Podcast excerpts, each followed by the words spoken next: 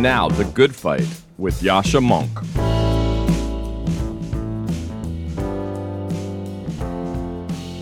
My name is Seth Moskowitz, and I'm an associate editor at Persuasion.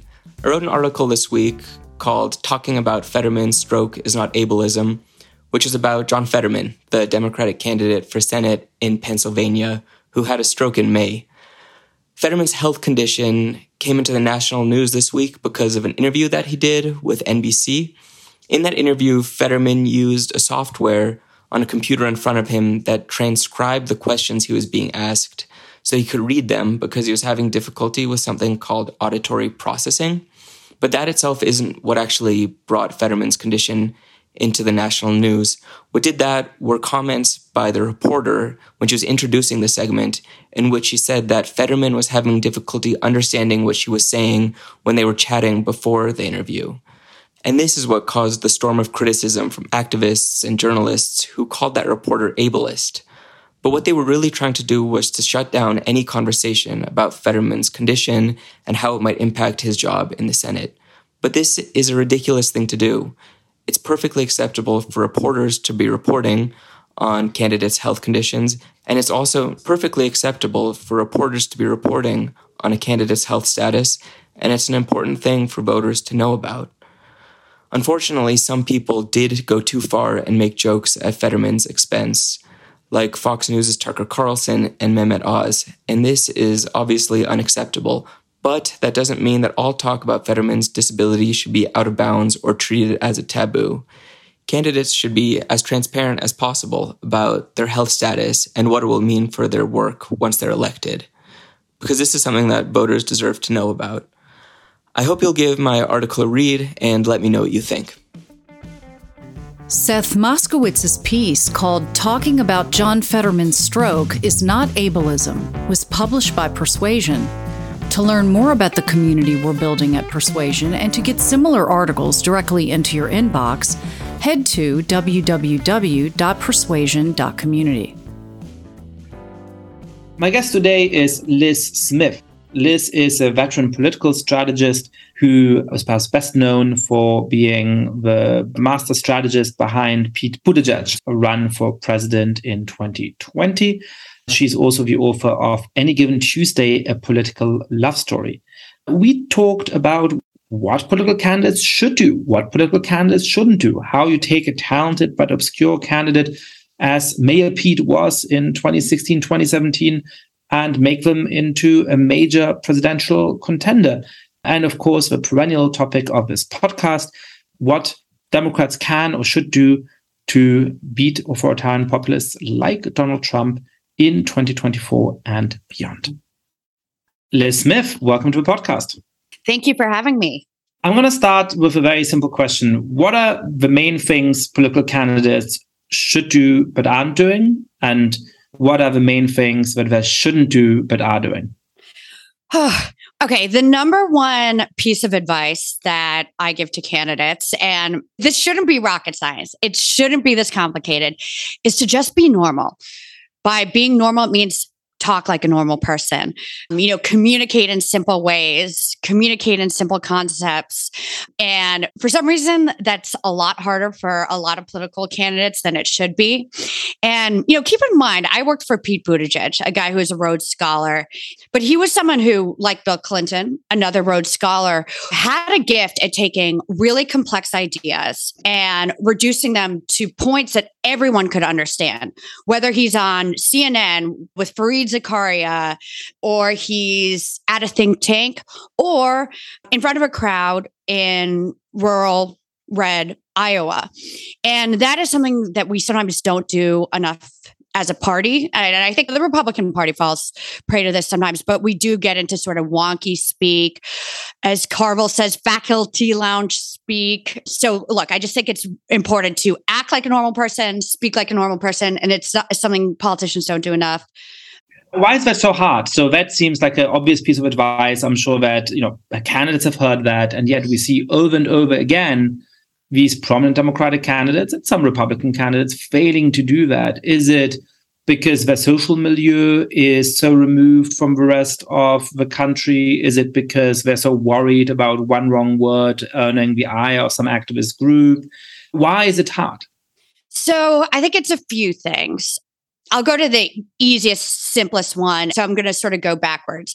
Speaking in front of a camera, speaking in front of a crowd is still really daunting to a lot of people. And if they were just talking to friends around a dinner table or at a bar, you know, they would speak one way. But the second a camera turns on, the second they're in front of a microphone, they feel this need to speak in this stilted way, or they're just terrified of making a gaffe. So they end up speaking in this political gobbledygook that doesn't make any sense. That's like a very simple reason why. But to your first point, I think there are two things. One is there's still this sort of outdated view. You know, you have a lot of political candidates who maybe watched too much of the West Wing or had advisors who watched too much of the West Wing, think that the way you got to communicate with voters is in like poetry. And unless you're a poet, you should not engage in any poetry. Don't try to write in poetry. Don't try to speak in poetry. And, you know, these candidates who try to sound always like John F. Kennedy or Barack Obama. And if you're not John F. Kennedy or Barack Obama, don't try to speak like them. So I think there are candidates who try too hard to, you know, sound special or eloquent. But yeah, there is a problem, certainly in the Democratic Party, where you do have a lot of advisors who come from backgrounds where, and like, look, I went to an Ivy League college. I grew up in Bronxville, New York. The difference between me and a lot of other Democratic operatives is that I cut my teeth in red states in places like South Dakota, Missouri, Ohio, Kentucky. And so I think I understand how to, you know, speak to voters in a way that is not rooted in SAT words or in advocacy group language, right? And I wrote an op ed for the Washington Post about this recently, which is that like now is not the time to change how we talk about abortion because I was seeing these special interest groups put out things saying, you know, that saying pro choice is harmful language. You need to say pro decision. That, also seems so dumb because it's literally just pro choice and pro decision is the same damn word. It's just decision has three syllables and choice has one. But I was trained in part analytical philosophy. I love to, you know, tease apart the differences between different concepts. I have no idea of a bat what the difference between choice and decision is supposed to be. Exactly. But you know what the difference is? Is that no one has ever heard anyone describe themselves as pro decision. And so you do see staffers who sort of come out of this advocacy world who have sort of surround themselves with people who only share their worldviews, think like them, talk like them, and live in bubbles where they don't communicate with normal people. And by normal people, I mean people who don't live and breathe politics, people who don't live and breathe advocacy group communications. And so I think that distorts how politicians talk a little bit since you mentioned staffers, I've talked to a few senior strategists who've told me a lot of the time the candidates know what the right thing to do is, but they're worried that if they don't take a particular kind of position or if they publicly oppose a position that is fashionable on parts of the far left, then the own staffers are going to rebel against them and sort of take them down. Have you found that to be a problem? Or, you know, another way of putting it, if Democratic candidates often don't talk like normal people enough, and if they use this verbiage and if they bandwagon on some activist causes that actually are unpopular in the broader population, is it a problem of the principles of the main candidates, or is it often a problem of staffers, consultants, and the wider ecosystem? It really depends on the situation. Sometimes it's a mixture of the two any real good candidate should not feel like they're held captive to their staff. But you certainly do see situations like that. You know, a great example that almost read like parody was recently in the New York mayoral, there was like a DSA candidate, Dianne Morales, who is embracing like the most left wing positions on everything, using like the most left wing jargon that I would have to Google to understand. And her staff rebels because she's not leftist enough for them. And literally was doing like protests outside her office with like burning sage. And it was basically like you tried to do a sitcom of DSA and the far left getting out of control. It, it would be like that. But I've been on campaigns where there is definitely tension between campaign leadership and rank and file staffers. And, you know, a good example was on Pete's campaign.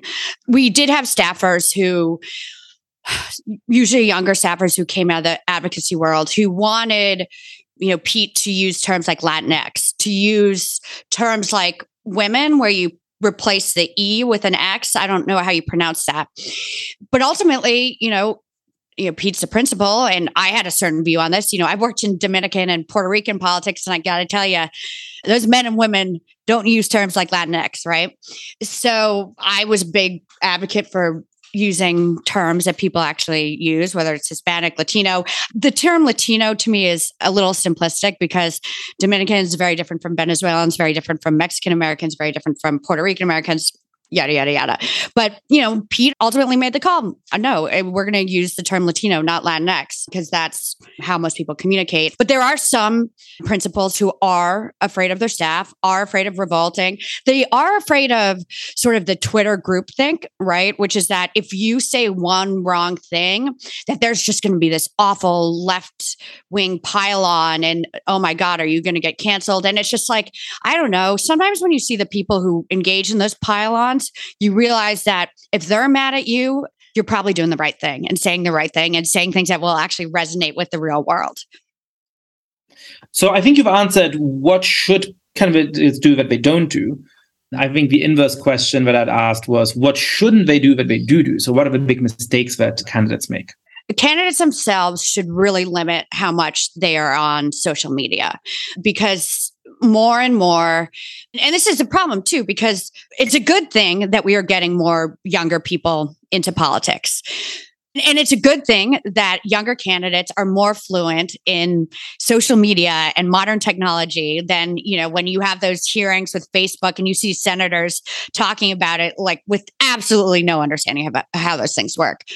But there are some downsides to being too online. And there is a distortionary effect that happens on social media and a really toxic group think that unless you embrace the position that is popular online, which is oftentimes the most far left position, that you're a Republican in disguise, that you can't be trusted, that if you take your cues from the online group think, you are going to be extremely, extremely, extremely out of touch with voters. And we saw that a little bit with some prominent Democrats and Democratic groups embracing absolutely toxic, nonsensical slogans like defund the police. And there was a time when if you went online and you said, defund the police is a really bad slogan that's going to backfire on Democrats, you would have gotten absolutely piled on. Now, I think people have come to realize after seeing the millions and millions of dollars that were spent against Democrats who never even had embraced that just because certain Democrats had gone out there and embraced it. They understand that that was stupid, but that's a problem that every campaign is going to have to deal with. And it's not just the candidates, it's the staff. And it does have a problem because, like, a 20 something year old staffer is not going to have the wherewithal to understand that just because these uh, Twitter accounts with hundreds of thousands of followers or these thousands of people who are piling on are saying these things doesn't mean that it's held by the majority of voters. And what's really important is to get out and talk to the voters you're trying to appeal to and not just think that winning Twitter every day is how you win an election. If, if winning Twitter is your goal, you're probably not going to win an election. Yeah, I've talked about this before on the podcast, but one of the most dangerous things about Twitter and some other social media platforms is that it gives a sort of simulacrum of being public opinion. So 20 years ago, editors in newspapers knew that letters to the editors are not representative of the average reader. But because they were in public, it was easier to ignore them. And yet now somehow, because they're public and because you can go on Twitter and it just feels like this is the nation's town square where everybody debates, you know, even if rationally you know that the opinions there are those of the 1% most politically motivated people and all kinds of different ideological extremes, it feels like this is what the debate is and this is what public opinion is. And so it's so easy to get fooled into sort of following its lead. Yeah. And there's so much social pressure, I feel like, to conform because if you don't say the same thing as everyone, then people will attack you. But like voters are obviously a lot more moderate, you know, in the Democratic Party than how they're represented on Twitter. If you look at study after study after study, it shows that people on Twitter are by and large younger, more likely to live in cities, more likely to have college, postgraduate degrees. They were in the 2020 primaries more likely to be Sanders and Warren supporters. So it pulls the debate very much to the left. And social media also incentivizes people to say the most provocative things. Because if you just say, what the most winning thing is with voters, which is let's get your out of pocket healthcare costs down. You're not going to get, get a lot of retweets on that. Or, like, for instance, on immigration, if you just say, hey, you know, let's get immigration reform done, let's make sure our border's secure, you're going to get a lot fewer retweets than if you say Ron DeSantis is a human trafficker, modern day Hitler. And so social media sort of does incentivize people to say the most absurd out there things without regard for maybe how it will impact the party as a whole. I have some similar views, and whenever I express them, I get pushback from my friends who are more to the left, saying, "Well, look, you know, you're telling the Democrats to moderate. You're telling the Democrats to really think carefully about the messaging and how they can reach ordinary voters. But you don't tell Republicans to do that, you know, and they're doing this crazy messaging. So what's the difference? And of course, partially it's that I'm not in the business of advising Republicans because I prefer the Democratic candidates, despite some disagreements I may have with them. But I guess to put the question to you in its strongest form, why is it that Donald Trump goes around the country saying whatever comes to his mind, not moderating his message in any way, saying many unpopular things, and he's electorally viable?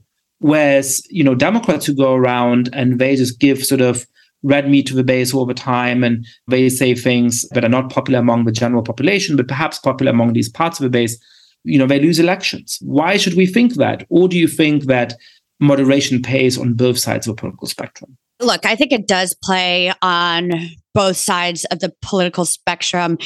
Trump has a unique bond with his base, right? Like that is as strong a bond as you'll see with any politician. And again, I said I avoid using the social media hyperbole, but there is a little bit of a cult of personality going on with the guy, right? And he's got a very vice like grip on his base. But ultimately look at 2020 and if you look at the best two recent cycles for democrats in very different ways. It was 2018 and 2020.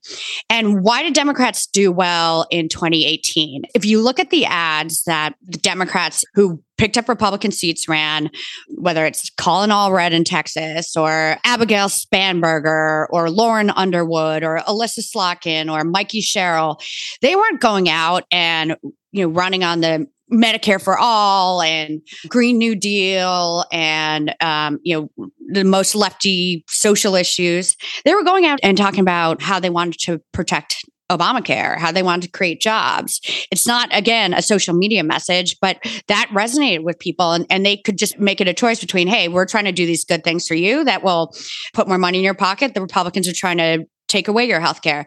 And in 2020, similarly, Joe Biden didn't go out there with some raging lefty message. You know, he's sort of the embodiment of the more moderate wing, more reasonable wing of the Democratic Party. And I think that is why he was able to get, you know, a lot of swing voters, a lot of independents, a lot of, you know, people in the suburbs who otherwise would maybe think about voting for a Republican. So for Democrats, I think that we've got to look at what has worked for us. And when we have embraced more moderate candidates, we've tend to do better. So you've run many campaigns, been involved in even more campaigns, but you're most famous for having been running Pete Buttigieg's campaign. You know, he went from being the mayor of a you know reasonably small town to being a very serious presidential contender what were the steps? What was sort of when you were sitting down at the very beginning of this and you're thinking, look, I have a candidate here who's really eloquent, who's really smart, um, but who doesn't have all that much name recognition, who seems like a long shot candidate. What, what strategy did you come up with together to turn him into uh, you know somebody who has a real support base and somebody who came close to winning the 2020 presidential primaries in the Democratic Party? Yeah. So when I met him, I first met him, you know, it was over the phone in December of 2016 when he was so like years before he ended up running for president. I was sometimes people don't understand quite how long I was with Pete.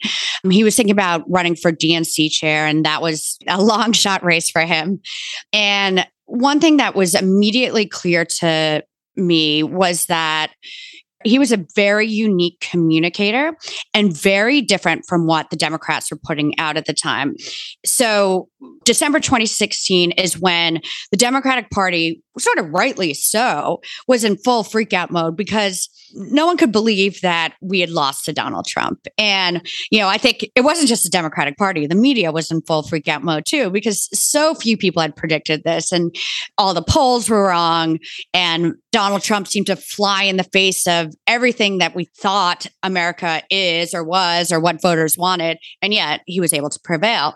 So Democrats sort of overcorrected, overreacted, I think, in that moment. And you, in the weeks afterwards, certainly in the years afterwards, you had Democrats going out there and saying, to beat Trump, we have to be like Trump. And we got to yell, we got to scream.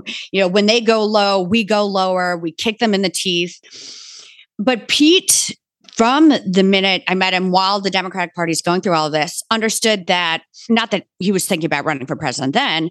David Axelrod always talks about the theory of opposites, right? Which is that in presidential races, what voters tend to do is they flip between people who are the complete opposites. So you go from Bill Clinton, who is, you know, yes, he can be an everyman, but he was a very cerebral guy, to George W. Bush, who's more, you know, shoot from the hip cowboy.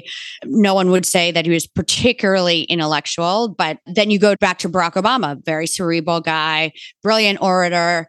Then you go to Donald Trump, right? And so what Pete understood was that to beat Trump, whether you're just a rank and file Democrat like him or a Democratic Party leader, you got to offer counter programming and sort of be the antidote to him. And so he approached from the get go, even when he was just running for a DNC chair, he approached Trump very differently from other Democrats, which is he understood one, not to play Trump's game. And Trump's game is say something outrageous, watch people's heads explode, dominate the news cycle for days, and then rinse and repeat. And that was how he was able to be so successful, I think, in that primary because he just did this over and over and over again. You know, says the thing about McCain being shot down and people freak out, and then says this thing about Khizr Khan, says this, and everyone, of course, freaks out when the comments are abhorrent. And one of the things that people never understood about Trump, which seemed very simple to me, is that you know a lot of politicians are very, very unpopular. That's just the nature of a game in the internet age, and probably before that as well. And a lot of the time, I think with Trump, he would say things that most Americans actually dislike. But then all of the people they hate responded so strongly to it. And sometimes, for the underlying comments were horrible hyperbolically, but they were like, if these guys all hate him so much, and I hate those guys, then there must be something okay about him. The one thing that drives me nuts right now, and this is a tangent, I'll get back to Pete in a second, but is in slow motion, I'm sort of seeing the same thing happening with Ron DeSantis.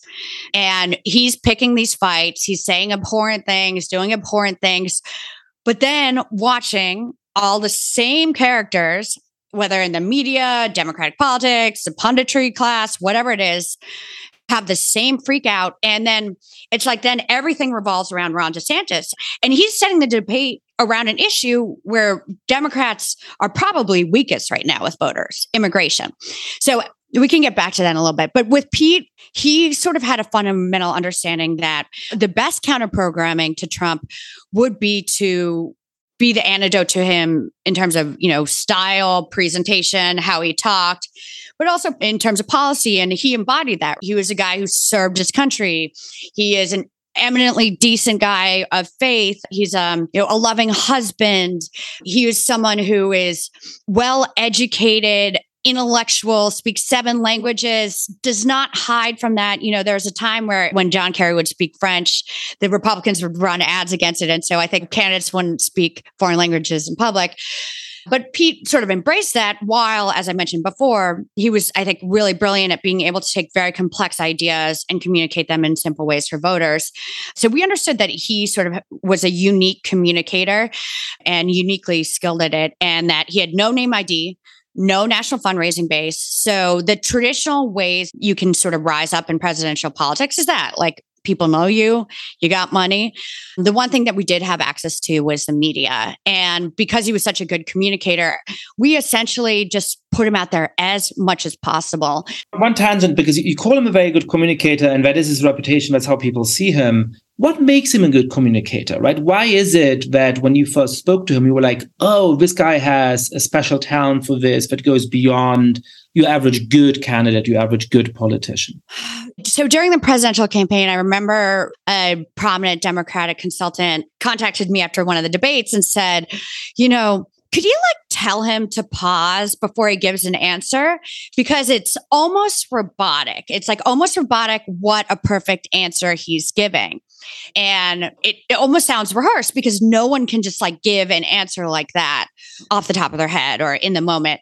But that sort of is how his brain works is that it's like with a good baseball player, right? Like they can see a baseball that's hurtling at them 100 miles an hour in slow motion and figure out how to hit it. That's how Pete is with questions. So I think one, he's got that skill of like sort of parrying questions. I think he's got the skill of being able to distill very complex ideas into simpler ones. And I think he also is not afraid to say things in different ways from other people and to say things that sometimes might not be popular with everyone, right? Like when he was asked about, well, you're gay. How do you eat Chick fil A? He's like, I disapprove of their politics, but I kind of like their chicken. And, you know, that's when you have a lot of Democratic candidates going out there and saying, oh my God, you boycott Chick fil A as if that's going to solve homophobia in America, right? And so I think his approach to all of those things, like just being thoughtful. And another thing, too, is he was extremely comfortable in his skin and his values. And this gets back to talking about how he's able to distill complex messages into simpler language, things people could understand, which is that he could always bring things back to basic values like freedom, fairness, faith, family. And he is a person of faith. And so he would talk about faith a lot on the campaign trail. He is someone who is unabashedly patriotic and would talk about how Democrats need to really be the patriotic party. And so being able to talk about complex things within a values framework versus just sort of like a checklist of policy ideas was really powerful. And it makes it a lot easier, I think, for voters to understand and also voters who don't necessarily identify with the Democratic Party to identify with. That's interesting that you both sort of say that he brings it back to values and sort of the values you mentioned, because I'm a big fan of Jonathan Haidt, who, of course, has been a guest on this podcast. And he has this old point from the 2000s that, you know, Republicans play on all of the sort of moral foundations that all humans have, and all five of them. And Democrats often play on equality and fairness, which, are, of course, very important values. They don't talk much about sanctity. They don't talk much about loyalty and those other kind of fundamental values. And it's interesting, but I think Pete finds ways of trying to explain why democratic positions and policies the Democrats favor are justified not just by things like care and fairness and so on, but also by things like patriotism, also by things like faith. And that gives people who are perhaps more moderate or who are independents permission to vote for him. Or perhaps it gives people who are not going to vote for him permission not to hate him quite as much as they might hate other Democrats. And that's, I think, also helpful because of the effect that it has on family members and so on. I totally agree. And what's fascinating is when you do that, it doesn't mean that your positions are necessarily more moderate or more to the right. It's just that you're communicating them in a way that more people can embrace and understand and you know gives them permission structure and that's why you know frankly like a lot of people when he started running were like oh well are people in red rural iowa going to vote for an openly gay man and like frankly those are the areas that led him to win the Iowa caucuses. So I threw for a long tangent at the point where you said because he's such a good communicator, you just have to do a lot of media. So that's great. When he's very present in media, how do you build a campaign from there?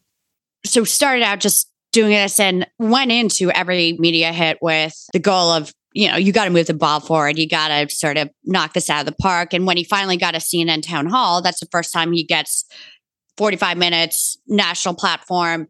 And of course, cable news ratings are what they are. Um, most people don't watch cable news, but if you have a viral moment, if you have a great performance, then what happens on CNN doesn't just stay on CNN. It's going to get picked up everywhere. And so that was the moment that everything changed. You can sort of just map it to there. So from there, right, then his fundraising exploded. We'd set a modest frankly sort of sad goal of raising a million dollars in the first fundraising quarter. But then within a couple weeks we raised $7 million in the next quarter he raised $24 million and once you're able to raise that sort of money then you're able to put together a good team and great operation. And we were able to, I think, to put together the best Iowa operation. But we continue to do things sort of differently. And it was always very important to him to never change who he was because what the staff said or what people online were saying. And he sometimes got blowback for it, right? And there was a big disconnect oftentimes I remember between sort of the online discourse, the discourse among political reporters in the bubble and voters on the ground in Iowa and New Hampshire. And we really saw that in October, November, December of 2019 when he started to draw contrasts with Elizabeth Warren and Bernie Sanders on Medicare for All, among other issues. And, you know, online, if you read the reaction, you would have thought the guy had kicked a puppy on live TV. And reporters were saying, oh, wow, wow, this is really going to hurt him in Iowa and New Hampshire. But then the reporters who actually went and spent time with voters on the ground were like, what the hell? Every voter I'm talking to is saying Pete Buttigieg is either one or two in their choices. And it showed this total disconnect and why, one, if you know who you are, know what your values are, and two, are willing to stand by them and understand that they are rooted in common sense and in line with where the voters are, then that's your path to success. And I think that's one of the reasons why, despite the fact that he was the youngest candidate, had the least experience on the national stage outside of everyone but maybe Andrew Yang and I don't know, maybe Marianne Williamson, although I guess she'd been a celebrity before, but having that sort of knowledge and that comfort in his own skin and comfort in his own values and belief systems, it was really, really valuable to him. And I think why he was able to do so well because he avoided that sort of push and pull that we saw a lot of the other candidates get into. And when you engage in that, you lose the most important thing you can have as a political candidate, which is your authenticity. Because voters can smell the second you start saying stuff that you don't believe, they can see through it, you know. And thankfully, he never did that. By the way, Medicare for all who want it, I think, was a brilliant slogan. Oh, yeah. And now you see that it's what most Democrats in competitive races, that's a policy that they're embracing. There was this like fake view of Medicare for all that it was the most popular policy because if you're just asked in a um, poll, do you support Medicare for all? People are going to say, yeah, that sounds great. But what they don't understand is that Medicare for all means that then there's no private insurance option. The US would be the only developed country or one of the only countries in the world to only just have only a public option. And most people who are on Medicare like my mom is one of them, you know, she also has private insurance add ons. And then you have a lot of guys who work in unions, and the unions have fought so hard to negotiate these great insurance programs. So once people understood the details, Medicare for All was an extremely toxic policy. And that's why less and less you see Democratic politicians embracing it, and more and more them embracing Medicare for All who want it. What do Democrats have to do to win in 2024? Well, first, we got to win in 2022. So I'll answer that question. But to win in 2022, I think we've got to stay focused. I'm getting a little nervous. I was feeling really good up until about the last couple weeks. And we're now starting to see the polls come back down to earth. And then all this immigration stuff recently has made me very, very nervous because the terrain was much more favorable for Democrats when we could talk about okay, yeah, there is inflation and that is going to be a problem going into the election. But like how at least Democrats are trying to address it, and that Democrats are trying to offer financial relief to the American people, whether it's allowing Medicare to negotiate for lower drug prices, capping the price of insulin for seniors, you know, all the stuff that was in the Inflation Reduction Act. And we could say, you know what the Republican agenda is to lower your costs? It is nothing, it is zero. They want your costs to go up as much as possible because they think it will help them win an election. And I think that was helping us out. There's no doubt, like the biggest game changer in this election was the Dobbs decision. And it lit a fire under the Democratic base. And Democrats aren't great at turning out in midterms generally, but there was a certain sort of malaise among Democratic voters. They um, but you you can't if you're a Democratic voter. You, it's really hard to say you can just sit this election out. Um, and what we've also seen is that Dobbs, if you look in Kansas, right, a majority of the voters who turned out in Kansas were Republicans, but the abortion measure lost by a lot. And so that means that also a lot of Republicans voted to protect a woman's right to choose. So I think it's helped us with the Democratic base. I think it's helped us with a lot of the independents that we would have otherwise lost. I sort of call them the Biden Youngkin voters, you know, the voters who sort of would have just gone back to how they voted prior to Donald Trump. And it probably helped us with certain elements of the Republican Party, which is most people are not on the extremes of this issue. They believe that abortion should be safe, legal, and rare, some common sense restrictions on it.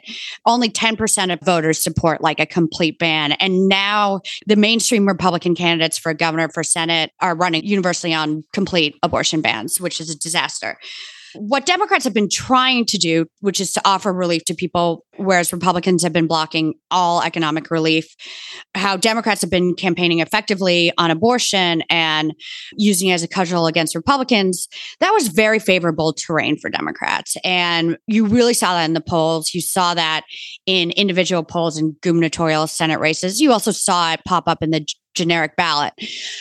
But I'm very nervous now after seeing sort of immigration dominate the news the last 10 days that we can begin to sort of lose some of these advantages. And it speaks to why, and this will get to your 2024 question, but it speaks to why Democrats just cannot take the bait all the time from Republicans. We cannot let them define what the national debate is because if we go into 2022, and there's a long time between now and the election, but early voting in a lot of these states is starting soon. If we go into the election with immigration as the top issue, we're screwed. Like I'm, I'm just to be honest with you because voters give Republicans a massive, massive advantage in terms of how they handle immigration, which I understand is not rational because it is Republicans who have blocked immigration reform and who are partially to blame for this crisis. But voters aren't always rational. And so we've got to stop taking their bait. We've got to focus on talking to people about how we're making their lives better,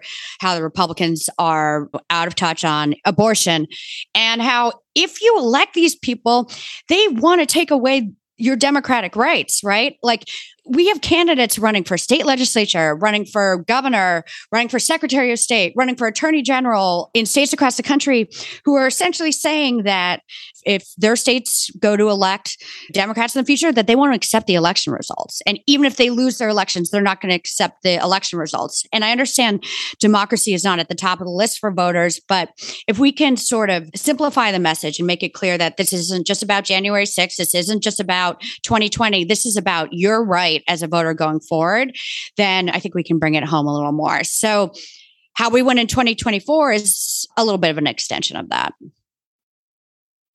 let me double click here for a moment and then push you on 2024. How do you effectively change the topic in politics? Because I often hear this advice, right? So look, like at the moment, the topic is immigration.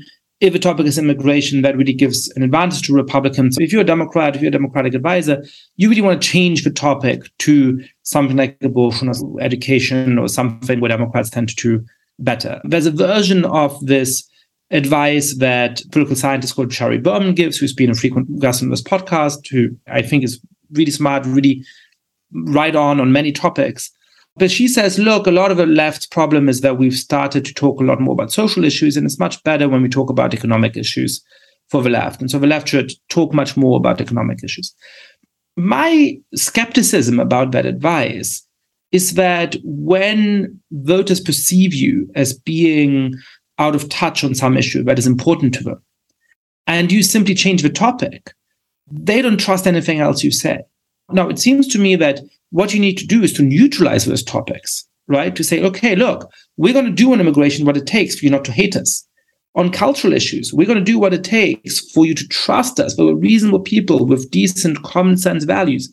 And then we can change the topic. But it always seems to me like there's got to be a first step. If you try to change the topic before you've played defense on the issue in which you're weak, you just lose permission to speak about anything else. Yes. So I do agree with that. And I think the response to the DeSantis from most Democrats has not been effective. And they played this game. And Pete would always talk about this in the 2020 campaign, which is that with Donald Trump, it's like if when you get into a back and forth with him, when you give him oxygen, when you get into a fight with him, it's like when you're a kid and you're playing with those finger traps, right? The harder you pull, the more your fingers are going to get stuck. And I feel like that that's the same thing with DeSantis, which is if you're just yelling and screaming and huffing and puffing and hyperventilating and going on, one, you're giving him all the attention that he wants. But two, you're not addressing the underlying problem and you're not addressing the underlying reality, which is that voters don't trust Democrats to effectively handle immigration and the border.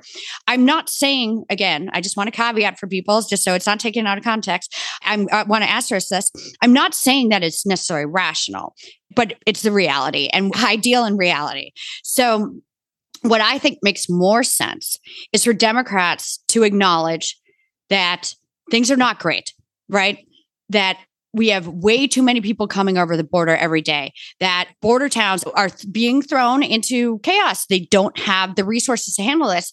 And we need to understand that the frustration around the border is legitimate and we need to have solutions that address that. And so one is acknowledging the frustration saying it's real coming up with solutions to address it and then you can sort of pivot to, well, and you know, Democrats are the ones who've been trying to address this for years. Republicans haven't lifted a freaking finger to reform our immigration system. And part of the reason why we have this crisis at the border is because of the Republican Party and Republican leaders, the same ones who are putting this in the news today. I saw an interview with um, Congressman from Massachusetts, Jake Auchincloss. He was on Fox the other day, and he did a really good job of answering this. And he led with acknowledging that these frustrations are real and that Democrats should not ignore them, and we cannot ignore them. And then pivoted into this. And that's the way that I would handle this. And I think that was sort of my way of saying from an, a Democratic operatives perspective, sort of what you were getting at, which is that you have to establish some credibility on the issue before you move on. You can't just yell and scream in like incomprehensible sort of grunts and whatever, and then just say abortion and think that you're going to change the topic of conversation. No, you've got to acknowledge the frustration that exists, the reality before you move on. And I would like to see a little bit more of that from Democrats and a little less hyperventilation that seems like great advice. And now I'm going to push you on 2024. So let's say we get through these midterms, perhaps Democrats manage to hold the Senate, perhaps Republicans take the House. That is the prediction at the moment. Of course, that could very easily change. What happens going into 2024? Do you think that Democrats should run Joe Biden? Do you think that Joe Biden should run again? And if Joe Biden doesn't run, then what should people look for in the primaries in a candidate who would be able to beat whether it is Donald Trump or Ron DeSantis or somebody else in 2024? So I think Joe Biden is going to be the nominee. And I think you and I disagree on this point. But it would be completely ahistorical for him not to be the nominee. And I understand that his numbers are still underwater right now.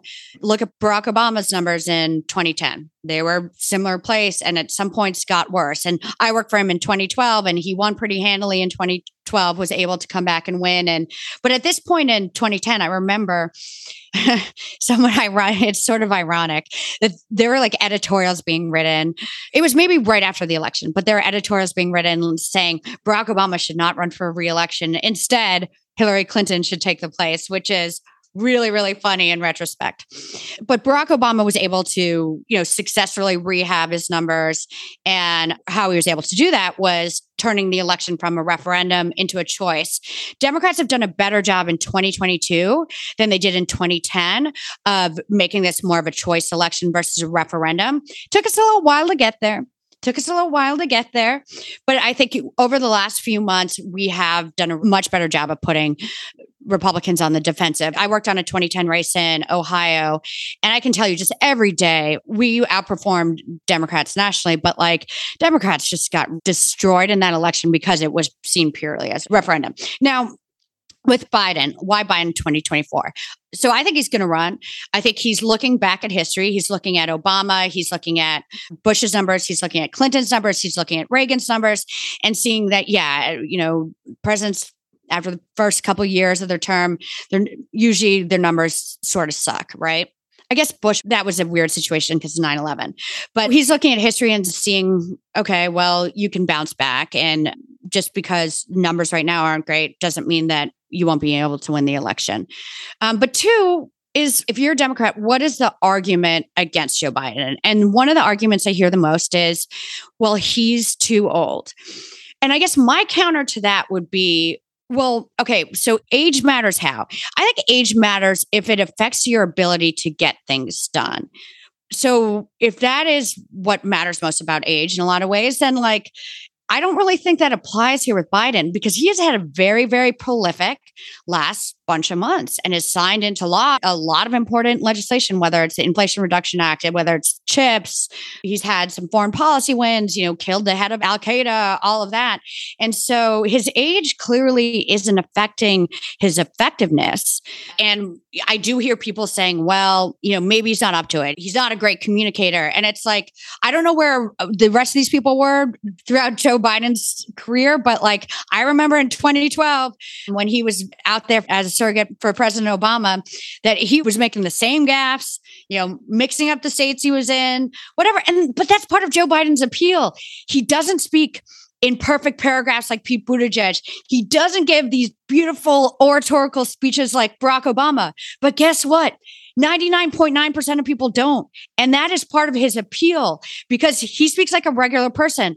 So I think I agree, right, that Biden is authentic. And and part of the authenticity is that he sometimes make a gaffe. The gaffe isn't sometimes gaffe is a kind of euphemism for somebody says something horrible that they usually hide from public view. With Biden, the gaffes where he was in favor of same-sex marriage before it was politic to say that everybody in the White House was in favor of same-sex marriage, right? So his gaffes are showing his values, which actually often are in keeping with the values of most people, and show him to be a decent person. So I agree with that. I guess there is a, sense that he is a more halting communicator than he was in the past. And that is, I think, different from the gaffes, right?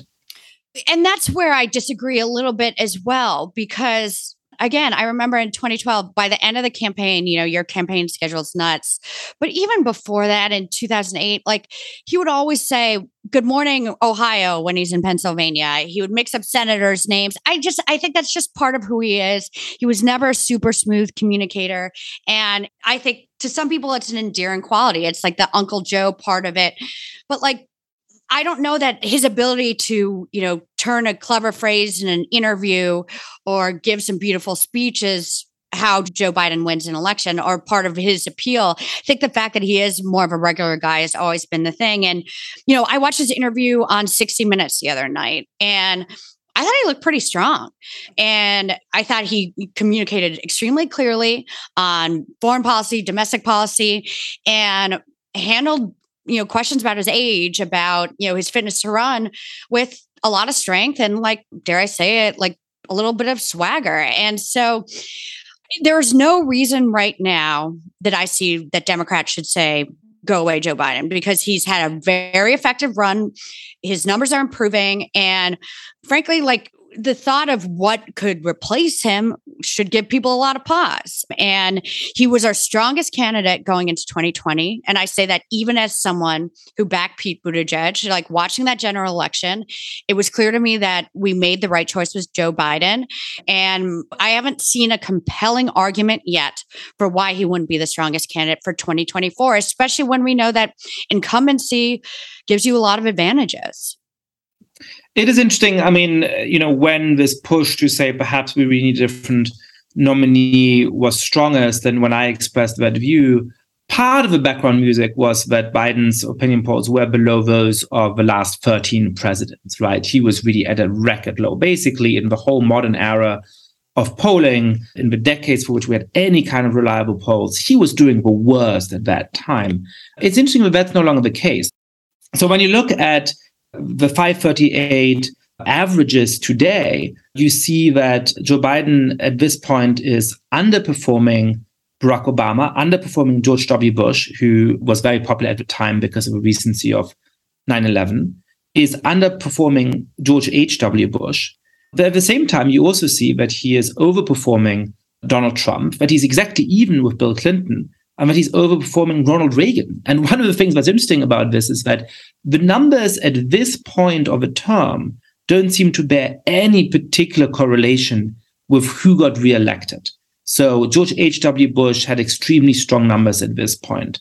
But at the same time, Bill Clinton, Ronald Reagan, Barack Obama, all people who got reelected quite resoundingly had very mediocre ratings at this point in the term. So it's sort of just very hard to tell how somebody's popularity is going to develop between now and 2024. Right, exactly. And so I don't think that there is any compelling reason to say that we need another candidate. And that's why I expect Joe Biden to be the nominee. And the most likely, I say right now, and, you know, in like one week or two weeks, maybe something will change, but most likely outcome in 2024, I think, is a rematch. As depressing as that sounds, is a rematch of 2020, where you have Joe Biden run against Donald Trump. And obviously, there are certain things that could intervene to change that. But I've seen no indication that Donald Trump is not going to run in 2024. And if that's the case, you know, Joe Biden, again, I think is a good candidate to put up against him. Lovely, something to look forward to. I want to end with the following question, which is that I think it's always tempting to make your views about what the right policy is, what the right kind of political space is, and your views about who the best candidate is align, right? So it's easy for me to look and criticize a lot of sort of robust progressives and say, you know, not only do they support candidates like AOC or Bernie Sanders, who I see somewhat critically, they then also go on and claim that they are the ones who have the best chance of beating Donald Trump, whoever it is. Now, that's also true in my sort of political space, right? I'm, I suppose, a moderate Democrat of sorts. And, you know, I tend to think that those policies would be good for the country. I also tend to think that those candidates are likely to win. And so, you know, you can play that game with many people. What do you think is a candidate who uh, you don't agree with, but who think is a very, very strong candidate? Or what do you think is a policy on which you want to say, hey, like my view is do X, but you know what? The policy that is actually electorally viable just is not X, it's Y. Where does your instinct about what the right thing to do and your instinct about what the winning message, what the winning position is diverge? When I look at some of the candidates who are doing best right now and who are overperforming. It's people like Mark Kelly in Arizona, people like Raphael Warnock in Georgia, right? And as a political consultant or political advisor, sometimes you do want your candidates to go out there and just rip their opponent a new asshole and just like light the world on fire. And you want to see them just like destroy Fox News in an interview or do this, really go out there and just break out the red meat. But like, part of the reason why some of these candidates are able to succeed is because they don't do that. And, you know, it's not the sexiest thing in the world, but sometimes voters reward candidates who are sort of boring, who don't embrace conflict, who don't try to be flashy on TV, don't try to, you know, give these speeches that are, you know, trying to rival Barack Obama. And we're talking about Warnock. That must be tough for him because that guy can give a speech. But why they win, why they're doing well and overperforming where they should be is because they're workhorses and they're going out there not talking about the flashiest issues. They're not taking the bait on the immigration stuff. They're going out and building, you know, Republicans for Warnock groups, Republicans for Kelly groups, and just talking about healthcare costs and jobs and things like that, like the least sexy things in the world. And I think sometimes we have to understand that boring plays in politics and voters reward just simple, common decency and candidates who as weird as this might sound, just like don't spend every day looking down on other people, looking down on people who hold different views from them. I think that is a very special quality that both Warnock and Kelly have, and why they're able to sort of get crossover voters because they don't think that everyone who voted for Trump is inherently evil or stupid. And they don't talk to people that way. And they don't run around with their hair on fire, embracing radical policies.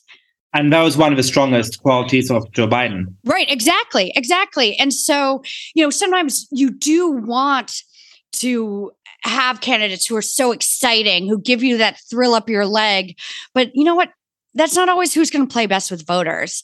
And that's something that not just I need to understand all the time, but that people in my industry need to understand more, which is that we need to meet voters where they are. And sometimes it means that, like, it's not going to be the sexiest of strategies. It's not going to get a lot of retweets. It's not going to get you booked on cable news. It's not going to get you named a hero in liberal publications and invited to keynote all these dinners. But you know what? God damn it it's going to help you win. And that's like how we change the trajectory of this country, how we save our country from, you know, anti democratic forces, and how we protect important rights. So that's what I got there. Lis Smith, thank you for coming on the podcast. Thank you for having me.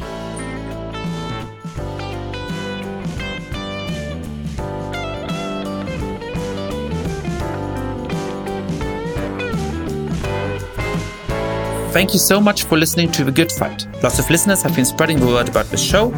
If you too have been enjoying the podcast, please be like, rate the show on iTunes, tell your friends all about it, share it on Facebook or Twitter. And finally, please mail suggestions for great guests or comments about the show to goodfightpod at gmail.com. That's goodfightpod at gmail.com.